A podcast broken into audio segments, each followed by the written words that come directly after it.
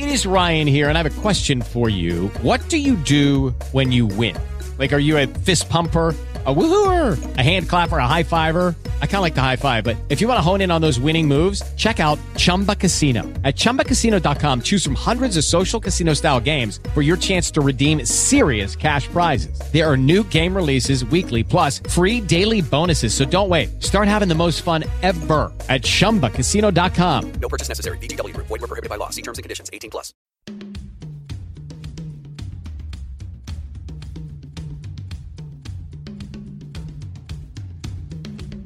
So, how can we make this case? Well, one way we can do it is to point out to people that there's no essential difference between the embryos you once were and the adults you are today that would justify killing you at that earlier stage. Arguments cannot be religious or non religious. Arguments can either be valid or invalid, or sound or unsound substance view is the idea that from when you come into existence of fertilization until you die naturally, you are the same individual at every point in your life. So if it is wrong to kill you now, it was wrong to kill you then.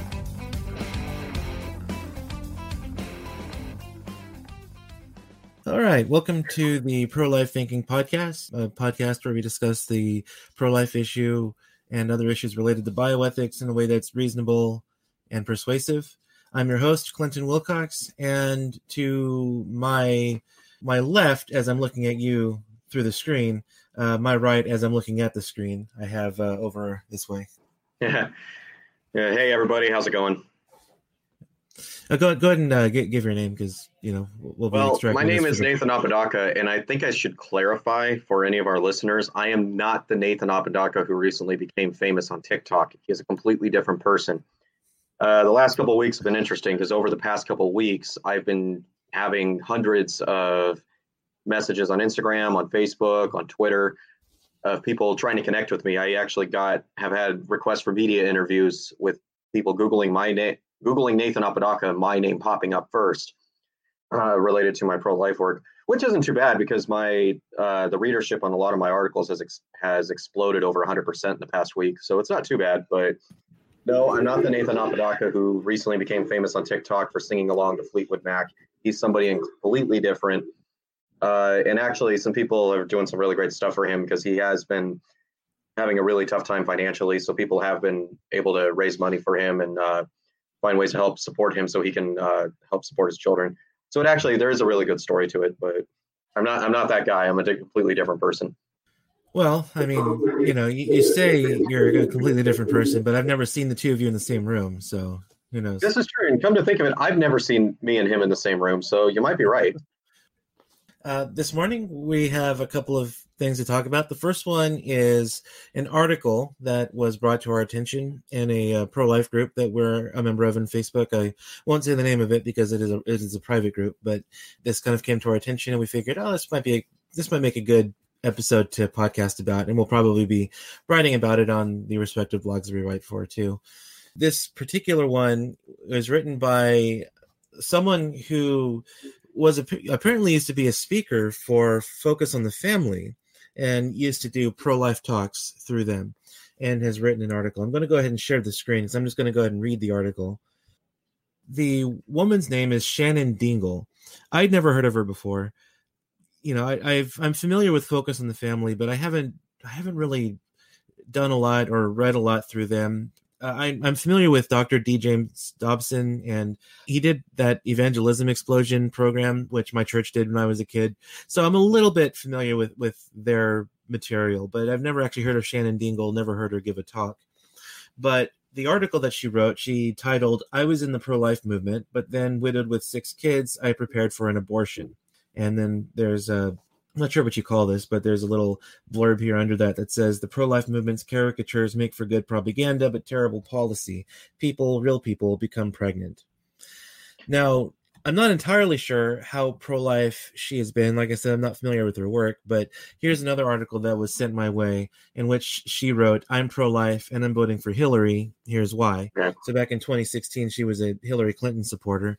I can understand if someone doesn't or didn't vote for Trump, but if you're pro life, you can't vote for the Democrat politician either because they're very much extreme on the abortion issue, supporting abortion up until the point of birth, and sometimes, in some cases, even after the point of birth, if the child was born alive after a botched abortion, for example. So you really can't vote for the, the Democrat politician either if you consider yourself pro life. So it's questionable how serious she's ever been with this.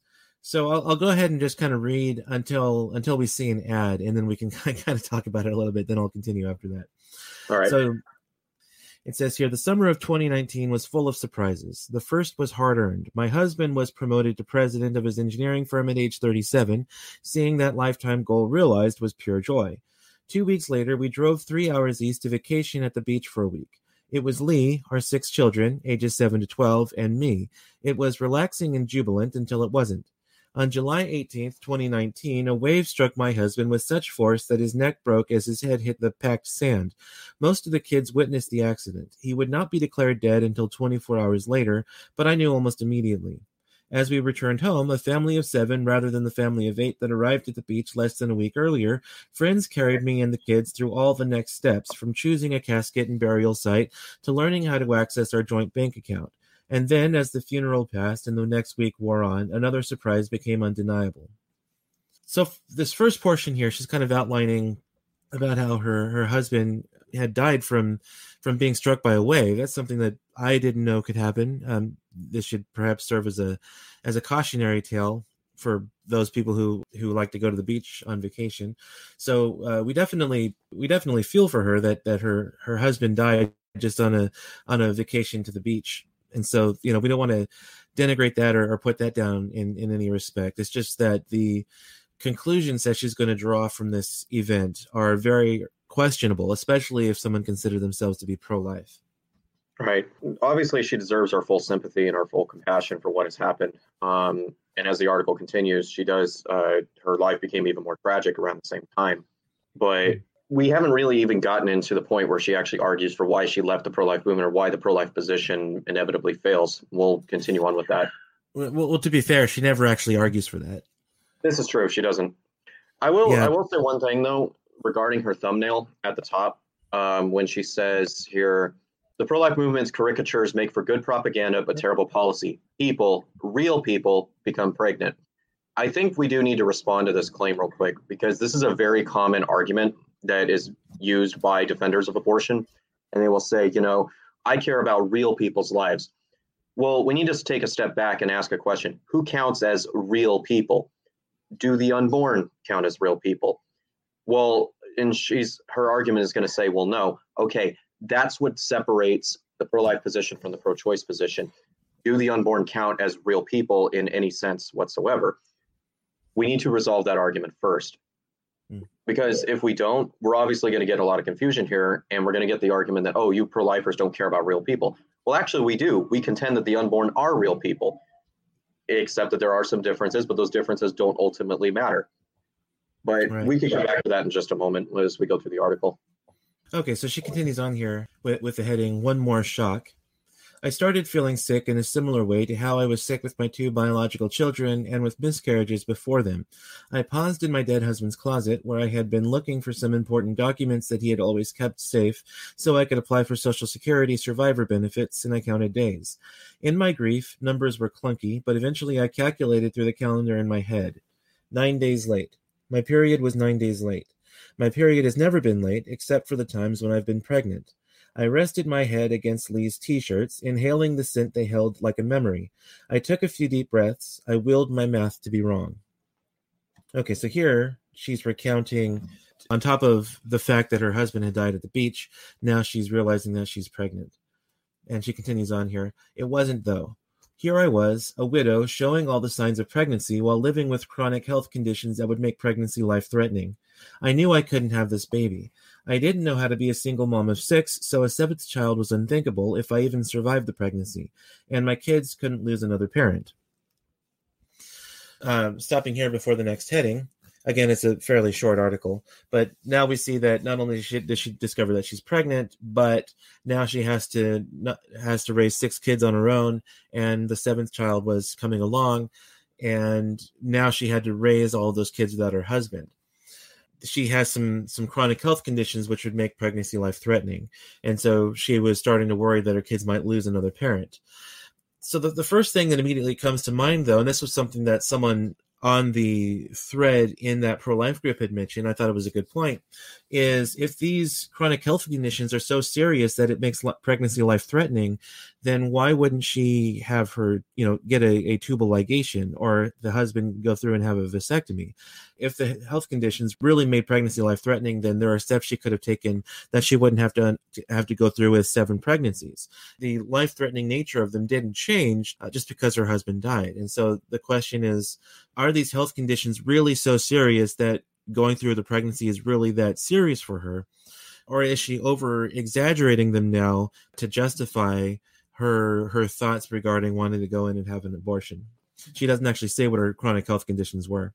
And I will add, trauma does have, and she did experience very real trauma with the death of her mm-hmm. husband and now having to raise children on her own.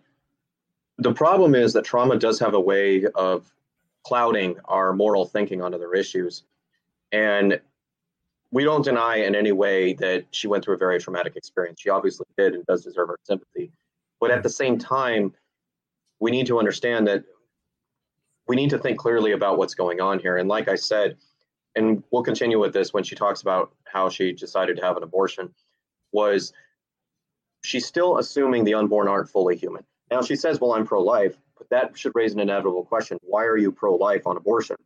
Well, it's the only real answer is well abortion kills an innocent human being okay then what is the difference then between your unborn child and your born children that justifies killing one to help the others would we allow her to kill one of her born children say she has a two-year-old she's obviously going through all these significant problems with her life would it be acceptable for her to kill her born child one of her born children in order to make ends meet and to alleviate the stress that she's under well, the answer, of course, is no. Even though we do sympathize with her, we would not allow her to take that step.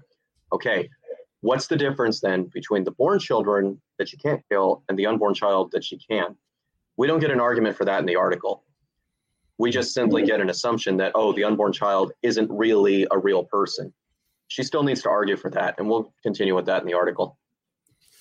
Yeah, and so when it says here that she has chronic health conditions, it might be that she has health conditions that might make the pregnancy more difficult, yeah. but she might be over exaggerating that you know because of her trauma she might be she might be you know her mind might be making more of it than, than it actually is uh, but she doesn't actually get specific with what her health problem health conditions are so we can't really make that determination so continuing on here with the next heading considering what was unthinkable I had been a pro life speaker for events sponsored by Focus on the Family and the Southern Baptist Ethics and Religious Liberty Commission. By mid 2016, my views had begun to change, yet three years later, some of that rhetoric rose within me. I worried what if people offering us help would rescind those offers if they found out what I was considering? I wondered would my living children hate me because I chose us over the pregnancy of another child?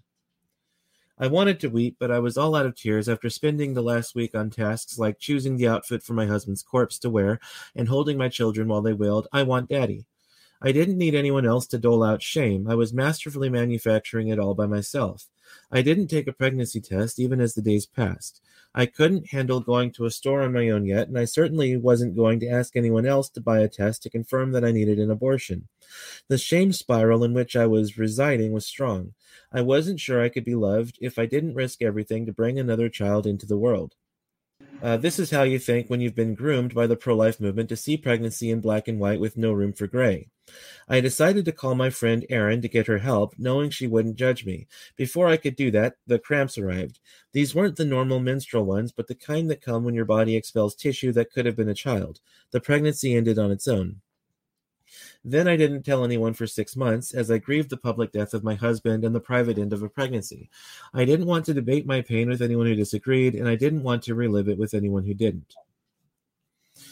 So now we see that the, the pregnancy ended on its own. She ended up having a miscarriage, which could have been a, a result of all of the grief that she was going through, as um, severe grief can be a, a reason that some pregnancies end prematurely.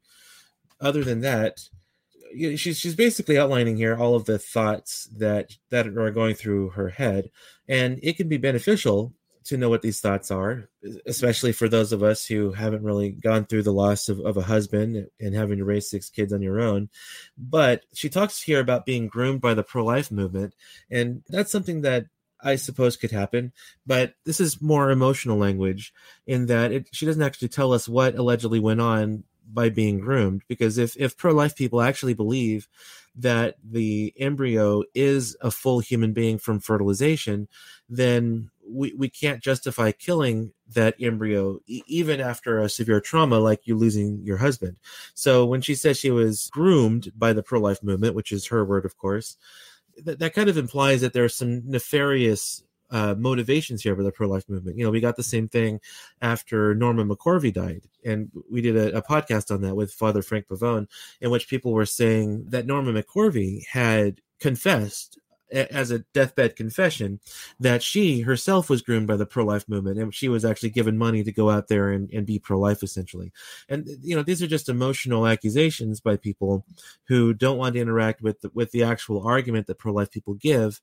that human life begins at fertilization. And even though she was speaking for focus for focus on the family, it evidently never really sank in with her that human life begins at fertilization. Because if she believes that the embryo is as human as her other six children, she wouldn't even think of wanting to end that child's life prematurely, just like she wouldn't think of trying to end the lives of her six children just because it's going to be more difficult now to raise them without her husband. I also got to ask one question here. I mean, and like I said before, we should be very sympathetic to what she's going through here. And maybe some pro life people were jerks to her. It's entirely possible. It has happened before and it can happen again. However, why was it abortion that was the only option that was immediately considered? We know a lot more about pregnancy now than we ever have. And why is it that not there were not other options that were considered? And saying that, well, I'm in a life-threatening uh, position. Well, okay, do we have options, though, to try and alleviate whether or not that is life threatening? A question that should need, needs to be asked here is if the unborn are human beings, just like the rest of us, what should our answer be to a hard circumstance like this? Should we go ahead and just immediately kill them in order to alleviate our circumstance, or should we try to find another alternative to keep both humans alive instead of trying to kill one to benefit another? Mm. And this brings up the pro life argument, I think, that we should try to focus on here. Our, our boss, Scott Klusendorf, has says there are three words that pro lifers need to remember syllogism, syllogism, syllogism.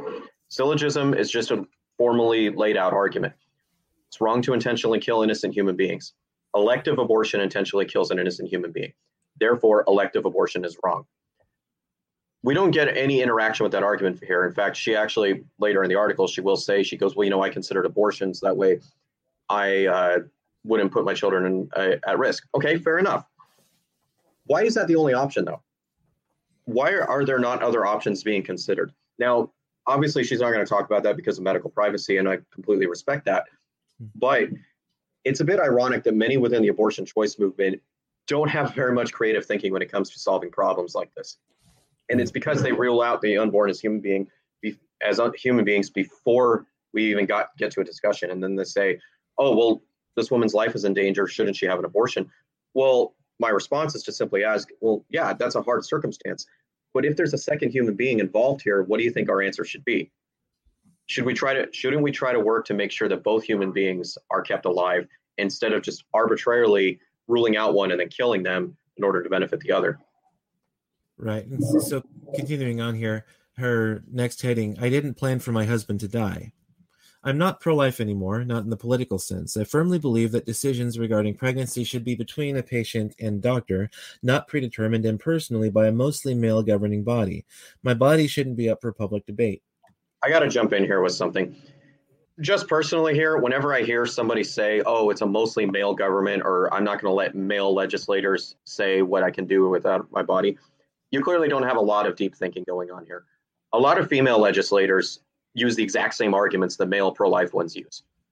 In fact, any statistic that uh, has surveyed people's views on abortion shows there is no correlation between the gender of a person and their views on abortion.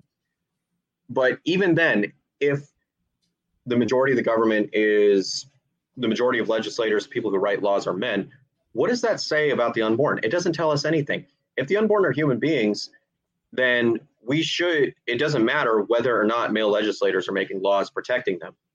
It is the humanity of the unborn that matters, not the gender of the people making the laws to protect the unborn. By the way, if every single legislator in government today was a female and they passed a law opposing abortion, would our critics then support such a law? Well, of course not. So bringing up the gender of the legislators is simply a smokescreen. It's a red herring. People are just saying it's like, well, I, am going to focus on the gender of the legislators, even though it has no real base, bearing on my position here.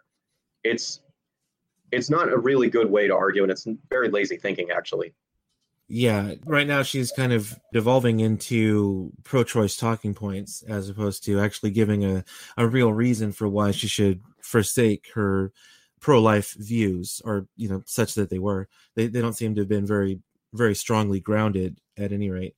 But you know, focusing on the gender of the legislators is you know smokescreen like you were saying in fact of course now there's a, a, Supreme Court justice who's being considered for for the bench, Amy Coney Barrett, and one of the things that the Democrats are focusing on is the fact that she is pro life, and she she's also the first woman of school age children to be considered for the Supreme Court. So she, Amy Coney Barrett, is a, is a very real counterexample to the pro choice position that women need abortion in order to be successful. Yeah. Amy Coney Barrett has what was it six six or seven kids, two of those she adopted from Haiti and one is a special needs child. She has a kid with Down syndrome, and she not only is she able to fulfill her career as a judge, she's currently serving on the Seventh Circuit Court of Appeals, but she's now being considered for the highest American court of the land, the Supreme Court. So clearly, you can you can have children and you can be successful in your career. And Amy Coney Barrett provides a very real counterexample to pro-choice talking points and I do have another article here that I'm going to point to also, which which serves as a counterexample. But let's go ahead and finish this one first. So continuing on, if abortion wasn't an option, I likely would have faced death if the pregnancy had gone to full term. My kids would have faced the death of not only their father, but also me, their mother. We've barely survived this past year and few months as it is, but we wouldn't have made it with my physical and mental health overwhelmed by an unsafe pregnancy.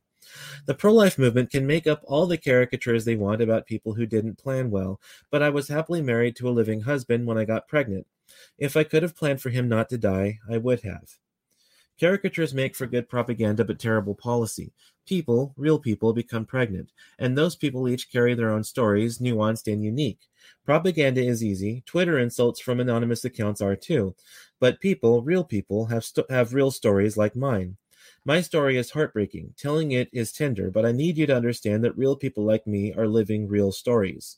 I'm glad I had the right to make decisions about how my story would unfold instead of having it decided for me by the Supreme Court or Congress and there's her article. The ironic thing is, she is accusing the pro life movement of making up caricatures about people that didn't plan well, but it's really the pro choice people, like Shannon here, who is caricaturing pro life people. Pro life people focus on the argument that human life begins at fertilization. For the most part, you know, you, you can find trolls on Twitter who would do this, but for the most part, pro-life people are not interested in caricaturing or demonizing pro-choice people. We're just interested in saying that we need to protect human life in all its forms, and that includes when they're unborn, when they're still in the womb. We, we need to protect human life at all points of development.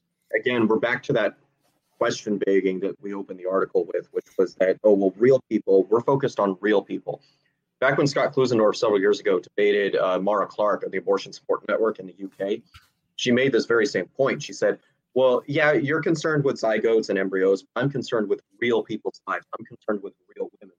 And Scott's response was to simply ask, he goes, well, who counts as real people? If you go back to a book like, say, The Adventures of Huckleberry Finn, you have a story where Huck Finn, he's late for supper, and Aunt Sally, Tom Sawyer's Aunt Sally, is very, she's a woman who's prone to confusion. And she says, Well, you know, where have you been? Why are you late for supper? And he says, Well, I was on a steamboat and it blew a cylinder head. Something blew up on the boat. She says, Oh, well, was anybody hurt? And he goes, No, ma'am, it killed a Negro, but nobody was hurt. And as Scott points out, what was just assumed about the black man? It's assumed he's not one of us, he's not people who could get hurt. And we overcame that prejudice largely as a country, even though we're still dealing with the after effects of it. However, when it comes to the unborn, we make the exact same mistake. We say, well, you know, I care about real people. Well, do the unborn count as real people? And that's where people started saying, they go, well, no, they don't. They're located in the womb. Well, really? Well, why does that matter? How does moving six inches down the birth canal suddenly transform you into a fake person into a real person? It doesn't.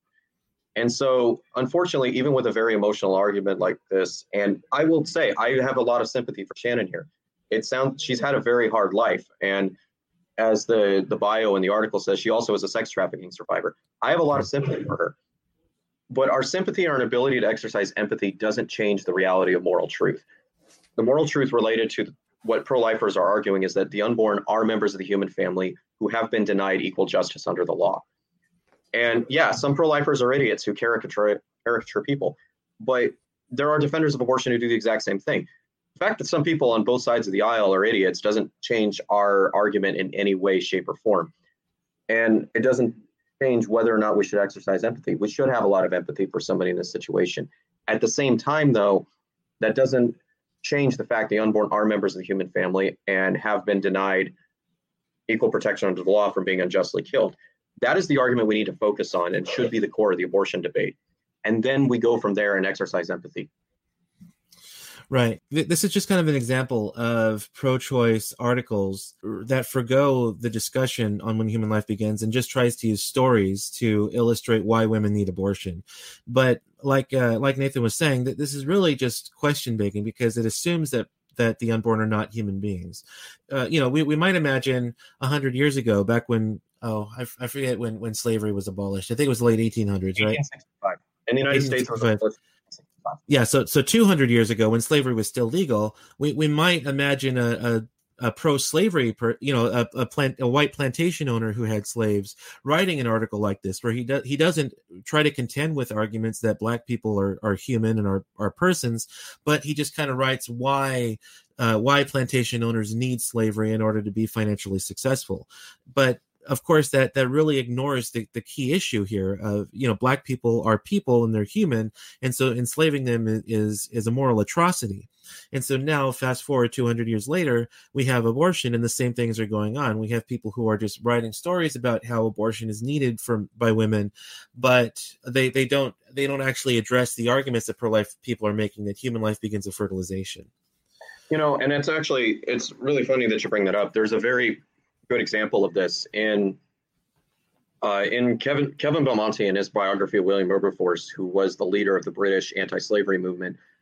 Uh, one of the other ministers of parliament wrote a letter attacking Wilberforce and saying, you know, you focus so much on, you know, these poor Negroes, but you don't focus on real people like the poor British children. You don't focus on the women who are stuck living in whorehouses. You don't focus on all these other issues. Well, by the way, Wilberforce actually did focus on all those other issues and was willing to work for prison reform, for school reform, for protection of children. But the assumption was that black people were somehow less human or weren't even human enough to count hmm. uh, as desire as deserving of justice and equal protection under the law. It was only assumed, but it was never argued for, and that's exactly what we've got going on here. Why don't the unborn get to count? Well, people always and they simply assume the unborn aren't human, or that somehow that even early term, the unborn early in pregnancy aren't even human. And that's the argument that we need to focus on. Mm-hmm. Then, once we resolve the question of whether or not the unborn are human, then we can focus on how to address these other issues, such as pregnancy that is going to be dangerous to a mother's life, such as other hard cases where a woman can't afford to raise a child. If the unborn are human beings, that should be what directs our answer, not focusing on the hard circumstances first. We need that. Otherwise, we end up reasoning backwards. We end up looking at the circumstances first and saying, well, yeah, I sympathize. But if the unborn are human beings, then that should direct what kind of answer we give to those circumstances or to those scenarios. Yeah. Okay. So Krishnam left a comment here. Clinton, please share the link to the article. Uh, I will share a link to the article. The, I'm going to put a link to the article in the show notes uh, here on YouTube, and also when I extract the audio for the podcast, I'll, I'll put the the link to the audio in the show notes also in case people want to go and read it for themselves. Okay, so one last article I want to look at here, and then we have one more topic for for today. Here is an article we I already mentioned Amy Coney Barrett, who serves as a counterexample to the to the pro-choice talking point that women need abortion to be successful. Obviously, they don't because Amy Coney Barrett is a mother of six or seven children. I forget how many specifically. Oh, I, I think it's seven. Two adopted, one, one special needs. What's that? I believe it's seven. Yeah, and she obviously is able to hold down a career as a judge. She's currently serving on the Seventh Circuit Court of Appeals, and she's being considered uh, for the Supreme Court. Now, here's an example of another woman who was able to to be able to have a child while going forward with with her with her life. And in fact, she was taking a, a, an exam here, the bar exam for to become a judge as well. And so this is an article that's on CNN, and I'll also post these in the, the show notes as well. The title is called Woman Goes Into Labor and Gives Birth in the Middle of Taking the Bar Exam. And it's written by Lauren M. Johnson of CNN and I'll just go and read it in its entirety. It's pretty short. It's, it says taking the bar exam is hard enough, but one Illinois woman took it to the next level by having a baby in the middle of the test.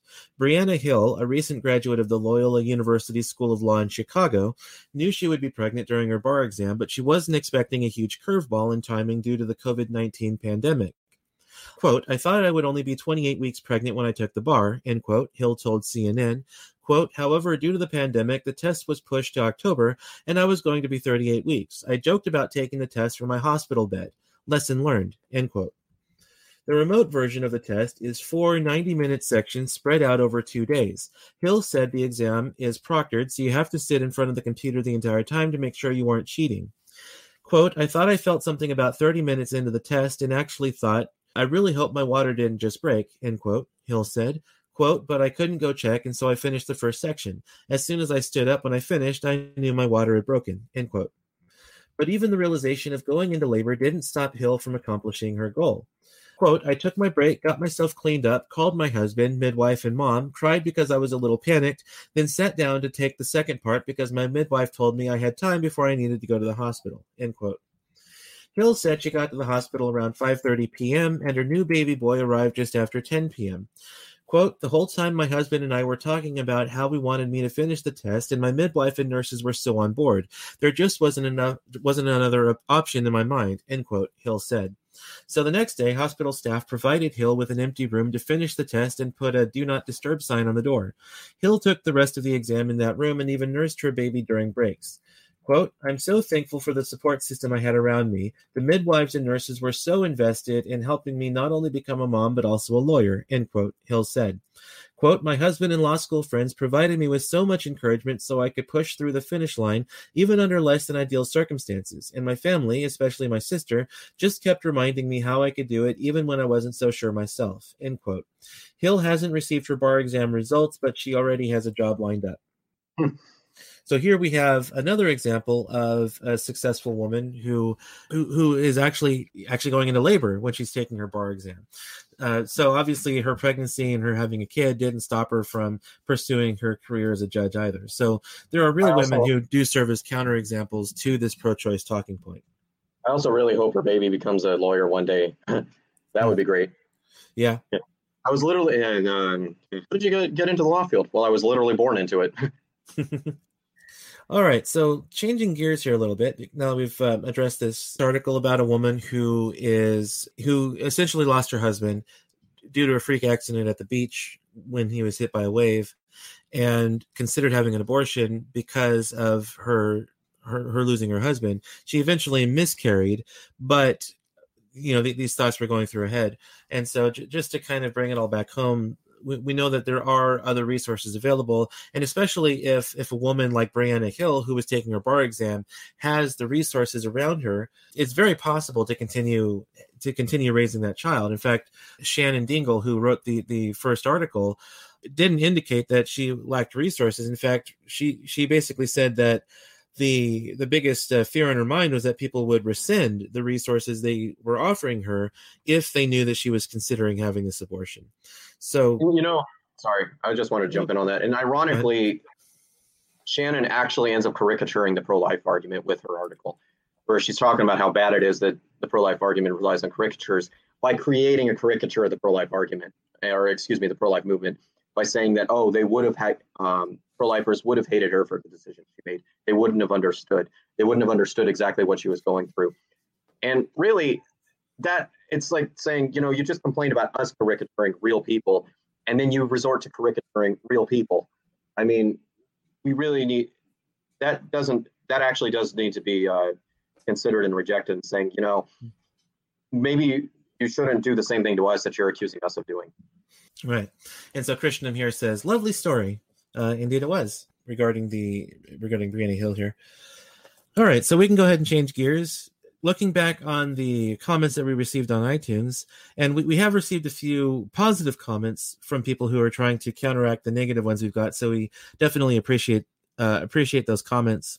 But one of the negative comments we received actually gave some arguments from the Bible that she thinks or he thinks uh, Mr. Cower is uh, is the, the name of the commenter that he thinks proves a pro-choice interpretation of, of scripture so i wanted to kind of go through these we probably won't hit them all today uh, we'll just hit a few of these but then we'll, we'll go over the rest of them next week so he starts off his comment he's titled it awful and then he starts off 10 biblical episodes and prophecies provide an unequivocal expression of God's attitude uh, toward human life, especially the ontological status of unborn children and their pregnant mothers to be.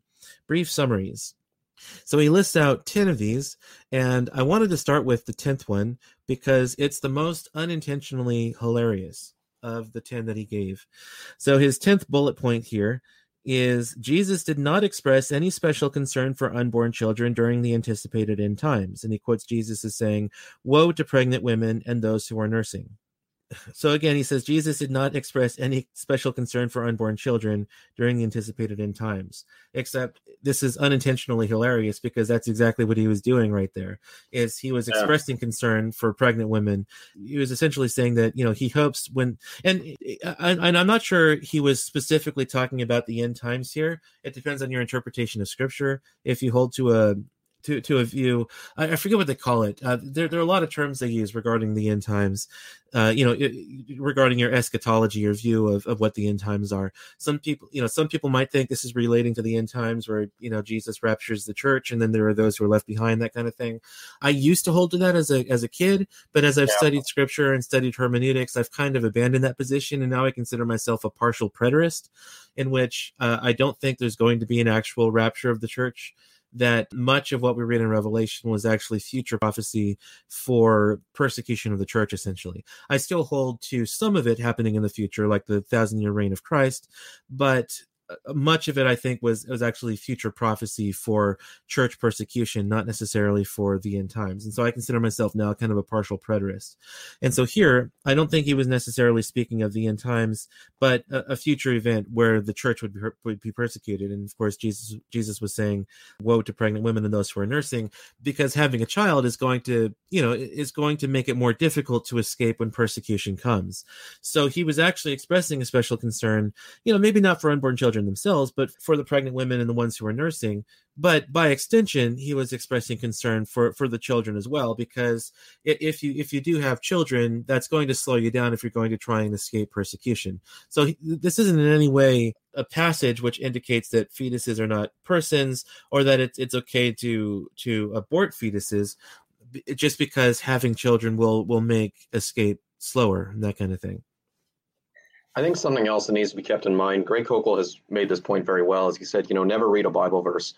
Hmm. And the any verse, because Bible verses aren't even scriptural to begin with, they were added later um, to make Bible reading easier to uh, yeah, and for, for, for, clarity, for clarity, you're speaking of the numbers that are in, yeah. indicated, right? The chapter numbers, verse numbers, yeah, right. Yeah, so it's the actual it needs to be read in the context of the actual text itself i mean and i've actually it's kind of funny having conversations with some people about this and they say oh well you know other churches don't believe that and i'm going well yeah i mean some people reject that claim but that doesn't mean they have a good basis for rejecting it by the way um, this is how you read any book any book you have to read you you can't just pull out a section and say oh you know this is what this means and say well what does the rest of the context mean or what is the rest of the passage that you pulled that from actually mean. Oh no, we uh, it doesn't matter.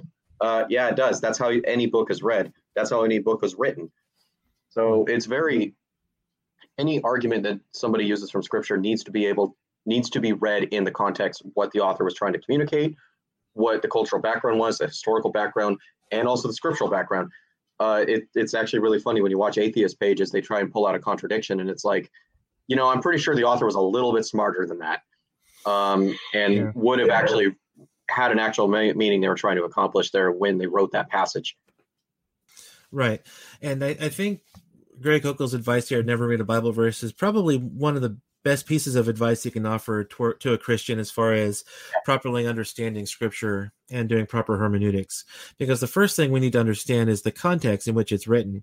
Now, that could mean the context of the overall chapter or the overall book, but there are also considerations regarding what the historical context of the of the book was written in and those kinds of things. So if, if a Christian wants to interpret scripture correctly, there are a lot of contextual things they need to understand. And so I don't think every Christian needs to study biblical Hebrew and Greek in order to be able to to translate the text themselves that's why we have translators, and hopefully the translators we do have are, are good translators. And I think for the most part, you know, we have very good translations. Myself, I prefer the New American Standard Bible.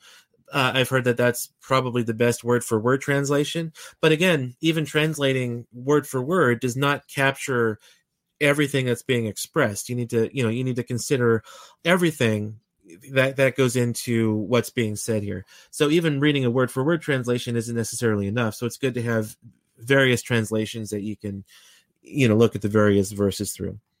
So that was the first one I wanted to do just because of how unintentionally hilarious it was. You know, nothing against the, the person who wrote this, but obviously that was not a very good example of why you should be pro-choice if you if you believe scripture but the rest of these also are, are just basically proof texts that pro-choice people like to like to bring out of scripture if you take scripture as a whole, it's pretty much impossible to take anything but a pro-life point of view.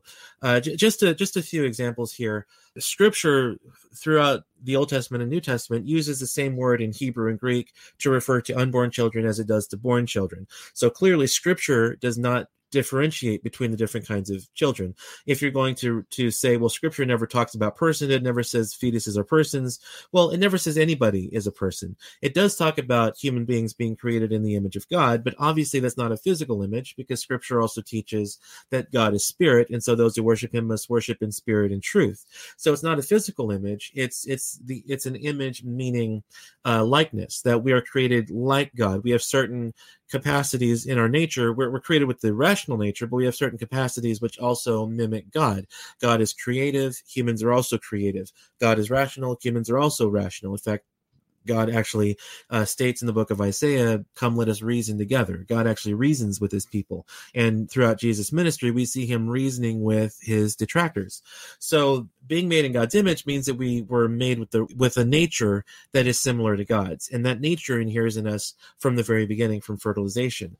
We also see certain verses, like the verses in Psalm, uh, where, for example, I, I want to say it's Psalm fifty-one, where the psalmist writes, "In sin my mother conceived me." So throughout this, we read that the scripture writers took a continuity of personal identity from the very beginning, from when they were conceived. And then, of course, we have various accounts like when uh, pregnant Mary approached pregnant Elizabeth. Mary was pregnant with first trimester Jesus, and Elizabeth was pregnant with third trimester John, John the Baptist. John the Baptist is said to have leapt in the womb at the approach of Mary because she was pregnant with Jesus. There's no reason to take anything other than a pro life view from scripture if you consider scripture as a whole. You know, we have uh, the book of Jeremiah, in which God told Jeremiah that child sacrifice never even entered into his mind to command. Uh, and of course, abortion is an act of child sacrifice. You're sacrificing your child for the promise of a better life, similar to how the pagans sacrificed to the gods of Baal and Molech.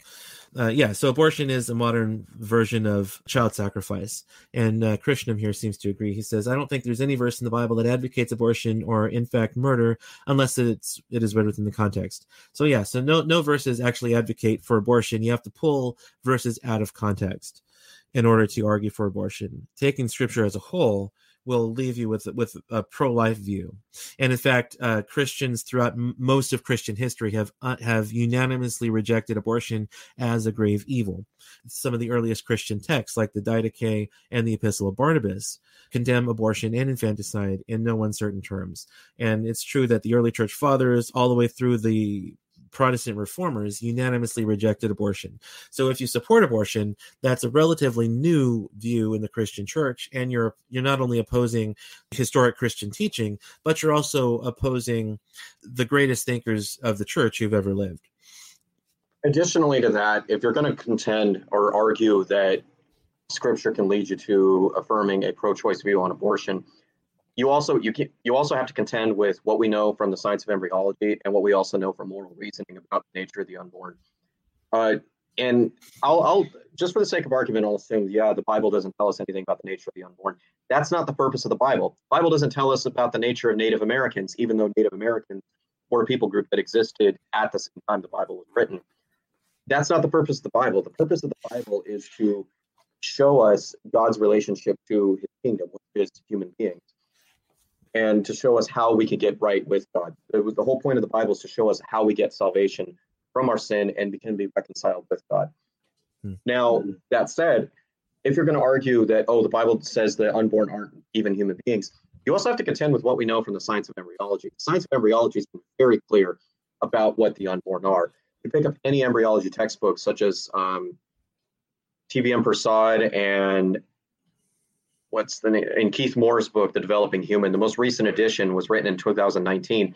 And they say in the first chapter of their book, they say, you know, human development begins with the union of a sperm and egg at fertilization. And it's interesting when people say that, oh, the idea that life begins at conception is a religious teaching. Actually, it's not. The Bible doesn't even talk about what conception or fertilization are. That's a teaching that comes from embryology. We've known this for years.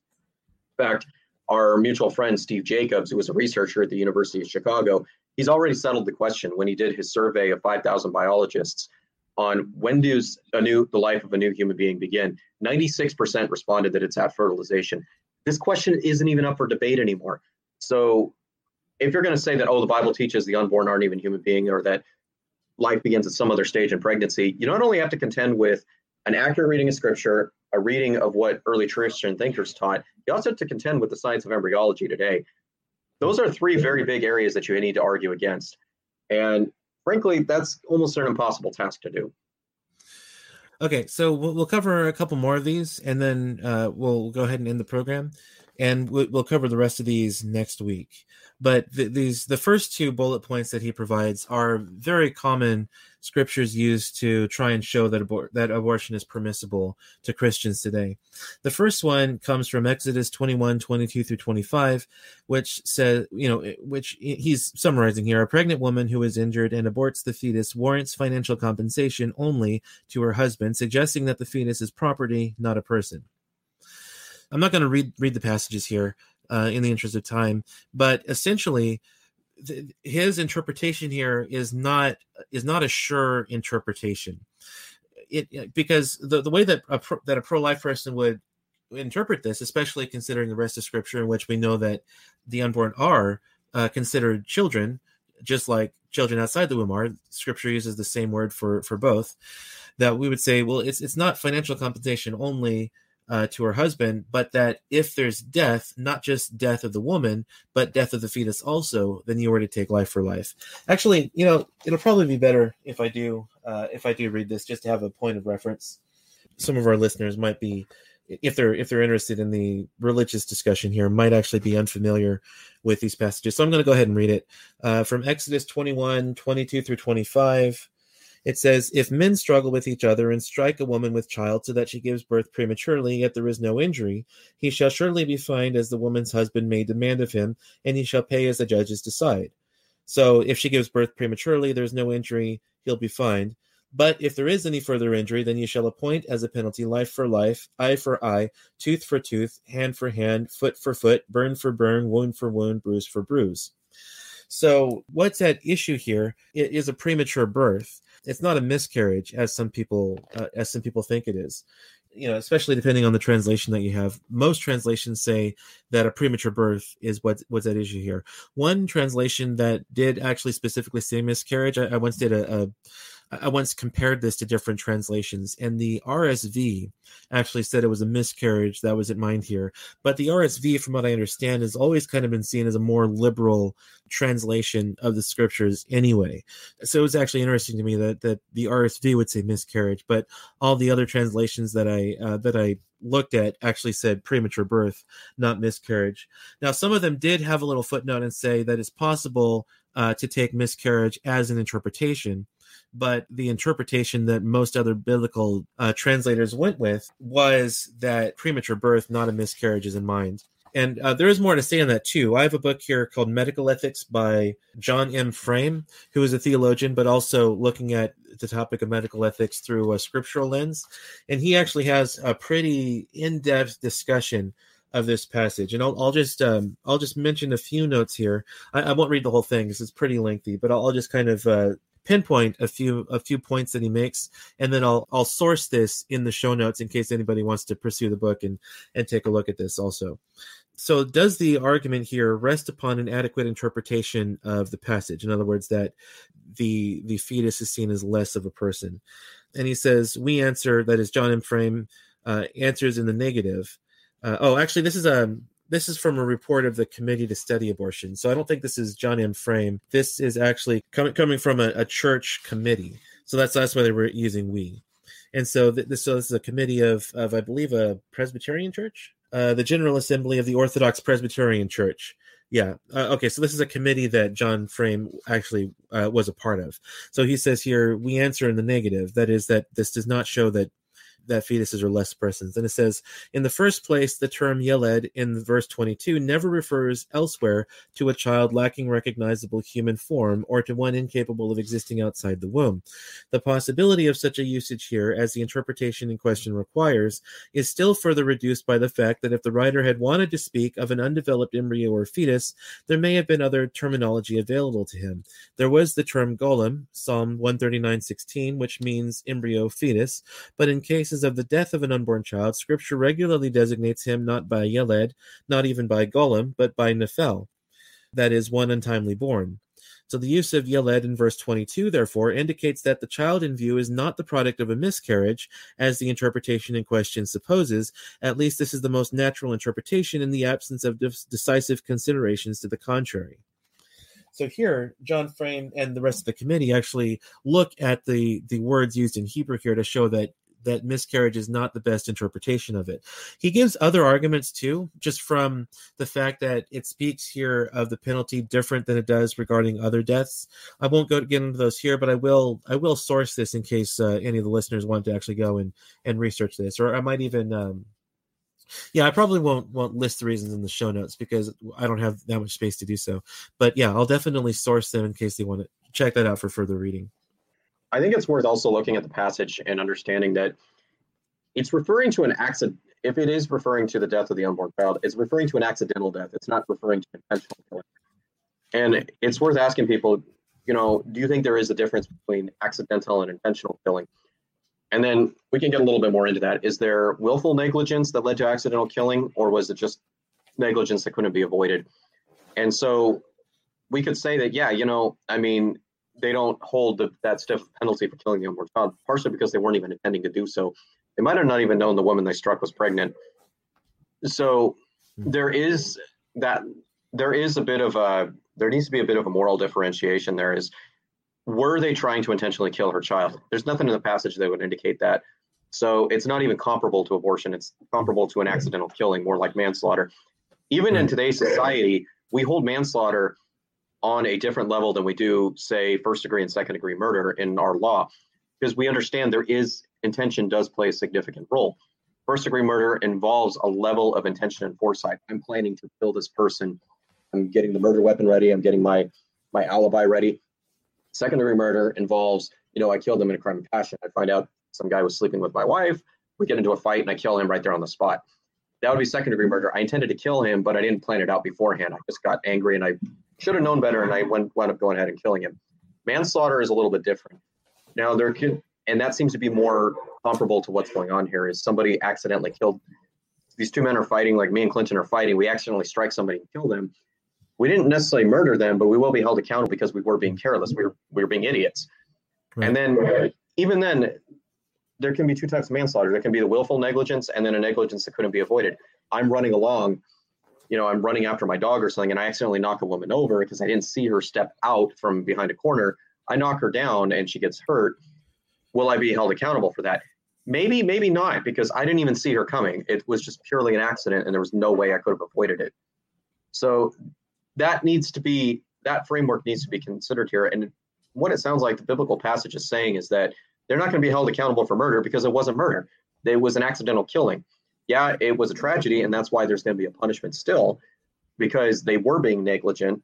But it's not the same thing as saying, hey, I want you to kill my child for me. All right, go. Um, here's how I'm going to do it. With abortion, we know that's exactly what happens. You read any abortion manual, Warren Hern's abortion practice, Samuel Rowlands' abortion care. There's a level of foresight and intention and planning there that goes on that is not comparable to the passage in question. So even if the passage in question does refer to the killing of the unborn child, it has no bearing on abortion as it's practiced today. So we've covered two of these 10 positions. We'll cover the the remaining eight next week hopefully you've uh, you've enjoyed this discussion. obviously, this is more of a of a religious argument, so not everyone who listens to us may be interested in this discussion per se. But if you've enjoyed it, you know we ask that you share it around social media, share it to you know Facebook, Twitter, wherever you frequent. Yeah. And so, if you'd be interested in helping to financially support the podcast, we, we would definitely appreciate that too. Greg Cunningham of Center for Bioethical Reform says there are more people working full time to kill unborn babies than there are working full time to save them. So every little bit that, that you can help support us with helps. Uh, you know, it helps provide you know some of the more expensive books to help keep up with the literature on abortion. It helps you know with, with, equipment we might need or hosting the podcast things like that so anything if you feel led uh, by all means any little any little bit would help and so you can go to the life training institute website that's www.prolifetraining.com you can click on donate on the menu at the top just make sure to put my name in the notes section so that lti knows to put your donation into my account so that it'll get back to me coming up we actually do have an interview yeah, Nathan and I are going to be interviewing Christopher Kaczor on a book that he published this month, I believe. It's already been published? Uh, about a week and a half ago. Okay, yeah. So we're going to be interviewing him on Tuesday, the 27th of October. So coming up in, uh, what's today, the 13th? So yeah, actually coming up in two weeks from today at 2 o'clock p.m. Pacific time. We'll be interviewing him on his book, Disputes in Bioethics so that'll be a, a, great discussion. We're also trying to get uh, Mark Newman on the on the podcast yeah. to talk about his recent book Contenders, which uh, until that podcast uh, interview happens, you can actually read my review of Contenders on the LTI blog. Have you reviewed Contenders, Nathan? Or uh, I'm a little behind on writing right now, but uh, my review should be coming out pretty soon. Okay, so you can look say, for that. I will say right off the bat, Contenders may be one of the most important books written by a pro lifer in 2020 uh, because it is focused on getting the church more involved in taking on abortion. Yeah, so you can look forward to that uh, review when it comes out, uh, and you can see my review currently on the LTI blog. Until next week, thank you again for joining us, and we'll see you next time.